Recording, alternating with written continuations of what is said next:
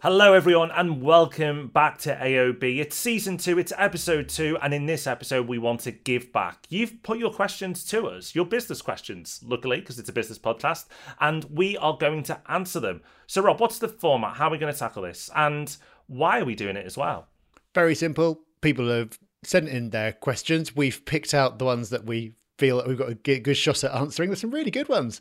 Um, and yeah, we're just going to rattle through as many as we can in this session because the whole point of any other business is it's about sharing our journey and hopefully helping and inspiring other people who are at whatever stage they are in their business. So if we can solve some problems along the way, let's do that. Okay, so let's get straight into it. Let's tackle our first question. Me and my business partner constantly disagree. How would you handle it if it was you two? Rob, did you put this one in? I don't want to answer that question. That's stupid.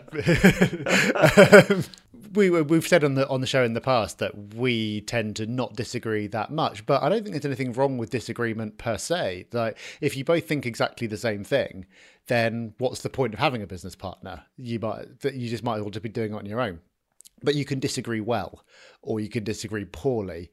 And uh, you see a lot of people they'll have an argument and they won't talk to each other for a week or they'll bear a grudge or they'll make sure that they get their way next time. And that's just not healthy. A business can't thrive under those conditions. But for me if you if you disagree in a productive way and kind of get to a better result even if there's a bit of table thumping or whatever along the way then that's okay. Yeah absolutely. It's called healthy conflict there's books on this very subject, and I don't think you need the book to to understand it. It's just once a decision's being made, getting behind it is one of the key points. So when a decision, even if it's not your decision or your idea, is progressed, you just then collectively go, okay, I'm fully committed to it. You can't carry on being resentful afterwards if it didn't go the way you wanted. I think another thing as well, if you get into deadlock, as business partners, you should have somebody that is able to break the deadlock if you just can't decide and for some reason your business can't move forward. So, you know, if you may have started at 50 50, maybe someone needs to be 51 and 49, or a different way of, of coming to an agreement that someone can always break the deadlock. But whoever has the ability to break the deadlock needs to be ridiculously respectful of the other person because if they have that power, they can't then abuse it and go, no, my decision, my decision, my decision. That's not the type, that's not what it's there for. It's there for the rare occasion, and it should be a rare occasion, where you just are at an impasse and it needs one of you to make a decision to move forward. But otherwise, it shouldn't really be used. It should be, no matter what the, you know, who holds the ultimate power over the final decision, it should be worked through as much as possible to try and find the best solution. Because it's not about who is right. It doesn't matter. In a good business, it's not who came up with the right idea. It's making sure you go with the right idea, whether it's yours, someone else's, or someone else who's not even part of the discussion. So I think there's a few different ways you can approach it, but as Rob said, conflict is actually healthy conflict at least is actually not a bad thing at all. Okay, let's have our next question now. Um, Rob, have a crack at this one. How much should I be paying myself as a business owner? When you start, not a lot. Um, when we've covered this on AOB before, but when I left my last job, my last job was a very healthy wage, and I went down to a not so healthy wage. And the amount I paid myself when I started was just enough and just enough to, to pay the bills. So, not to carry on the lifestyle I had before, it was to make sure that I could live where I wanted to live, pay the, the utility bills, the, the TV bills, etc., but not a lot else. And that wasn't for a few months, that was actually for the first two years. And then in the third year, I started to pay myself a little bit more, but it wasn't probably till the fourth year that I got close to the salary that I left. And Rob, this concept is something we've talked about before. It's by someone called Dan Andrews, and it's called the thousand day principle. Yeah, this is the idea that as a rule of thumb, if you quit your job and start doing something on your own, it'll take you about a thousand days to get back to where you were before. So not not outperforming what you were earning before, but just to get back to where you were. And obviously it is just a rule of thumb, but it's pretty consistent. You've, I've seen it. It's, it's, it sounds like Rob for you, it was around about that, maybe a little bit more. I've seen it play out the same for lots of other people as well. And it just seems to be the way it goes. But you might say, well, what's the point of spending three years just to get back to where you were in the first place? But the point is, apart from the flexibility and the reward and the challenge of being a business owner, from that point, there's far more upside than there would be if you were just sort of earning a salary and trying to get incrementally a little bit more every year. And another point I think is that whoever asked this question is approaching this in the right way by talking about a salary in the first place, because a lot of people sort of take the view that their finances and the business's finances are the same thing. Therefore, if there's money in the business, great, take it out, spend it, do whatever. But what you should be doing is paying yourself as little as you can get away with to start with, so you can reinvest the rest. So you pay yourself as little as you can. Your money is your money. Everything else is the business business's money, and that could be reinvested to growing faster, which will unlock eventually the ability for you to be paid more. But the reality of it is, as a business owner, you're the one getting paid last. Yeah, and all these years later, that's exactly how we treat it now. We pay ourselves a set amount, and that doesn't change from month to month. It, no matter what the business does, if it goes really, really well, we pay that set amount. If it doesn't have a, as good a month, then we still get a set amount.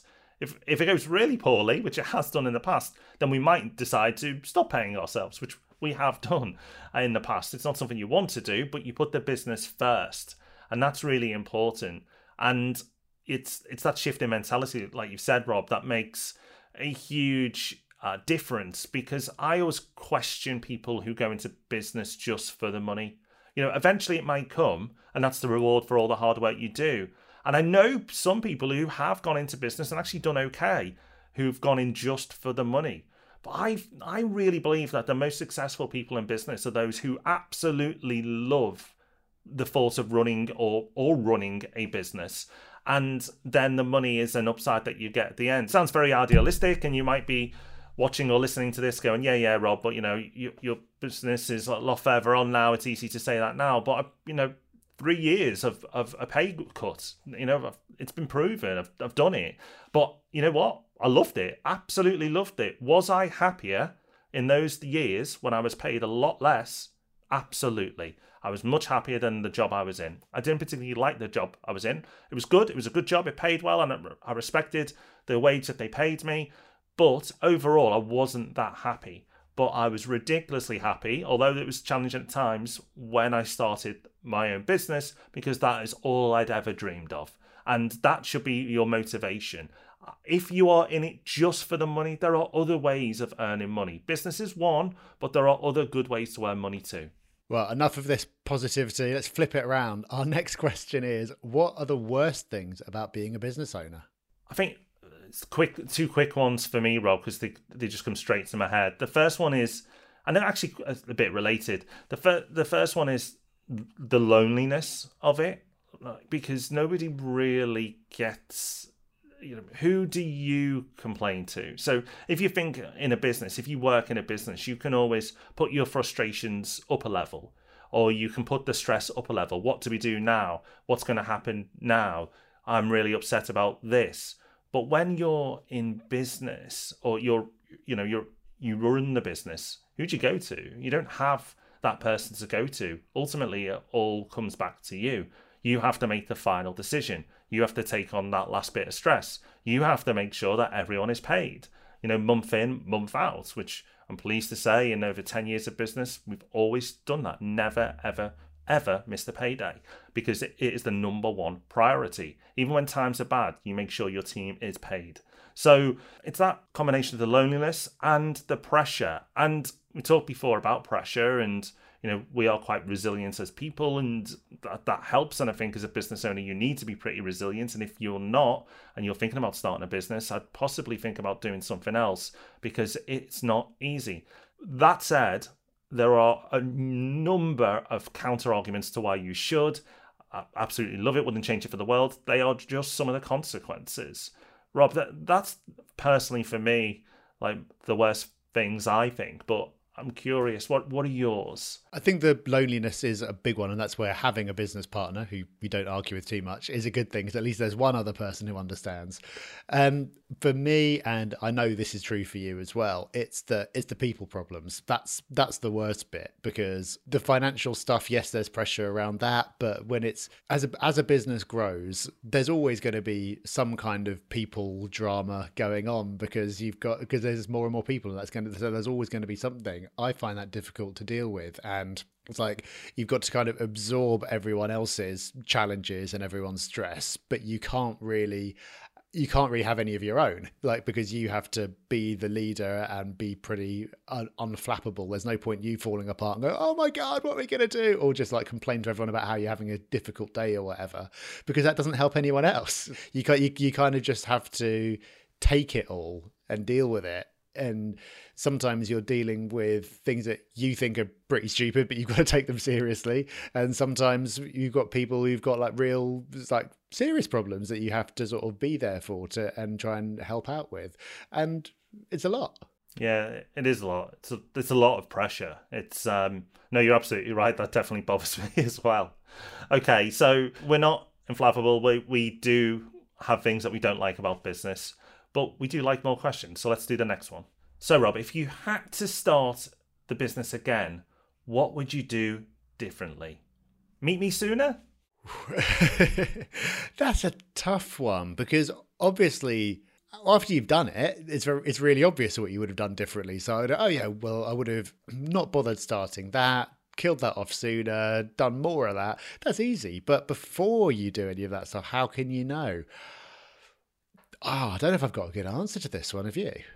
I haven't got a good answer. I, I think to emphasize what you've said, I, I wouldn't necessarily change anything that we've done because they're the lessons that have made us better business owners today. And there'll be more lessons to come, I'm sure. But mistakes are actually just lessons. Mistakes often feel emotion, emotional and you feel bad when mistakes are made. But afterwards, when the emotion is gone, it's a lesson. And if you treat it as a lesson and you adhere to that lesson, then hopefully you don't make that mistake again. Um, I think the one, if I can try and give some general advice to help this person who's asked this question, I think the value of hiring people as quickly as possible and most importantly, good people is, is really key. Now, I actually did hire relatively quickly, although my hiring process wasn't too robust, but I was on the, the right tracks. But you are only one person. And then if you end up meeting a business partner, there's two of you. But that's the limit. You can only do so much, and you want to bring in a team as talented as possible, as quickly as possible, which means, again, going back to how much you should pay yourself, keep paying yourself a little bit so you can hire other people. That's exactly what I did, and it absolutely paid off. So I, I don't know if I could have done it sooner. I'd have to go back and look at the cash flow situation. But I'd say to anybody who's wanting to start, that's something that's not done very often. People often take too long to hire, but I'd actually say accelerate that process. Okay, let's move on to the next one. And the person asking this question says, My side hustle is about to take off. How do I know when it's the right time to quit my job? That's a that's a tough one, but it's a nice problem to have. Well done to you. Yeah, it is a tough one. I think you have to assess it and go, okay, financially you might be ready and that's absolutely brilliant if you're in that position. And it might not be you you've got enough to replace your income as we've talked about, but you've got enough to live, so you can develop it further. I think it's just there's a there's a huge huge difference between a side hustle and a business. So maybe the side hustle then can allow you to expand that side hustle or you carry on just treating it as a side hustle and then you go on to start another business. A side hustle doesn't necessarily make a good, bigger business. It can be a great platform to get going, but it doesn't mean that that's where you should channel all your energy. Or maybe you do it for a bit and then you pivot into something else. So it's not to say don't do it, it's just to say be aware that that business may get you to the point where you can leave if you want to, but it doesn't mean that it's the business that will grow into the big, huge project that you want it to be. Yeah, I'd say it depends on how much potential this side thing has got and what you would do with the extra time. So if you're spending eight hours a day at work, what would you do be able to do with those extra eight hours? Would you be able to put it to to the kind of a use that would allow that project to grow to the point that it's bringing in more money than you are from working that job? Maybe maybe the answer is yes, and if so, then that could be the right thing to do. But it's possible that there there are some types of businesses, small businesses that can be run in a couple of hours a day. And you ha- and you could just do that in the evening after work or something. It brings in some extra money which is really nice. And it's not destined to be any more than that. And it, if that's the case then i'd focus on if you don't enjoy the job that you're doing, find a job that you do enjoy, and you can do both, or find a job that gives you a little bit more flexibility, so it's easier for you to balance the two of them. There are people who who balance a day job and a side business for years and years and years. Um, there's absolutely nothing wrong with that. That can be the right the right path. It doesn't have to be all or nothing in any direction. But like I said, if if it is actually you're looking at it and you're going, well, I'm being held back here. I'm only being able to give this a tiny bit of my focus, and I believe this could be a rocket ship if I could give it my my full focus. Then maybe it's time to give it a go. Absolutely. Let's give our next question a go. And the question is how to start marketing your business when you don't know how. Wow, where'd you start with this one, Rob? Well, what's the point of marketing? The point of marketing is to find a, a customer for something, right? So ideally you shouldn't be at this point because you should have either you should have figured this out to some degree before you properly get started. So a, one of the biggest mistakes you get in business is to come up with something that you think is a great idea and then start doing it before you validate whether anyone else cares about these things or whether you can find the people who think that this, that this is something that they want. So really, if you, when you're starting, what you want to do is go and validate this is something people want. And ideally g- get uh, people in that market to not only just say yes this is something i want but give you money to do it and and th- then deliver the product or the service or whatever it is. So then when you get to that point and they're happy it's just a case of scaling it and finding a, w- a way of reaching more of those people or getting them to spend more or whatever. If you're at this point of like well i've got a business now how do i get people to it? Then you've you're in a tricky situation because you haven't you don't actually know what channels to use how much it's going to cost you or anything else. So it might not be possible to profitably locate the people who want what it is that you're selling if people do want what you're selling but rob if someone is now in this position are there any kind of is, is there kind of a step by step that they can follow to start improving the situation I don't mean there's a step by step, but there's a process that they can take to start getting ideas. And that process is look at other businesses because the reason you can't give step by step is we could tell you how to, you know, market B2C, business to consumer, but B2B is different and we don't operate in the B2B world. So we wouldn't be as good at giving you that advice. So you might be asking this question as someone who's thinking of creating a product for other businesses, which is fine. But generally, what I would say is look at what others are doing, not your competitors, but people in your field. So, if you're in a property business, you could look at other finance companies and take the best practices from them.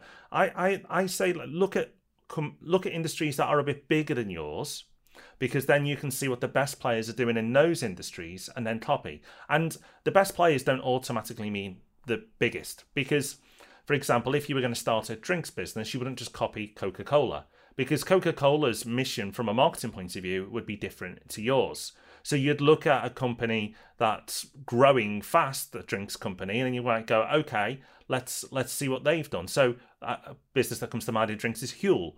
So it's you know it's a health drink. So you might go, okay, they've grown a lot recently. What tactics did they deploy? What did they do? How have they approached marketing? So it's looking at somebody who's grown a lot in your industry or an industry that's bigger than yours and go, okay, what are the best practices that I can take from that? Don't just look at, you know, the huge businesses because that's not going to give you the right information. But businesses that have grown recently and scaled rapidly, whether it's in your sector or similar, will give you some ideas. Okay, well, I think that is enough questions for one day. We got through loads there, and they were really good. So thank you to everyone who sent questions in. Rob, we're going to be doing another Q and A next week, but it's going to be a little bit different. It is. I'm excited because it's about portfolio. The launch has gone absolutely fantastic. So many of you have joined the waiting list. If you have no idea what we're talking about, then go to our last video, the episode one of season two, where we finally announced our new business, and it is the app portfolio.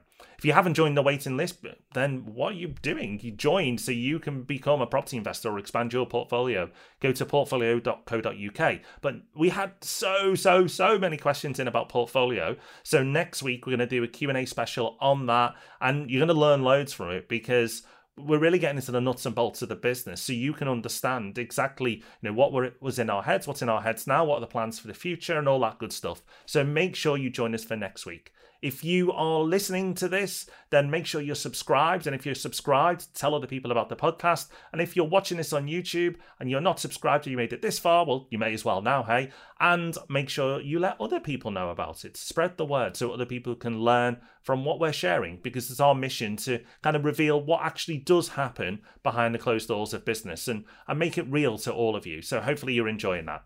We'll be back next week. We'll see you then. Bye bye.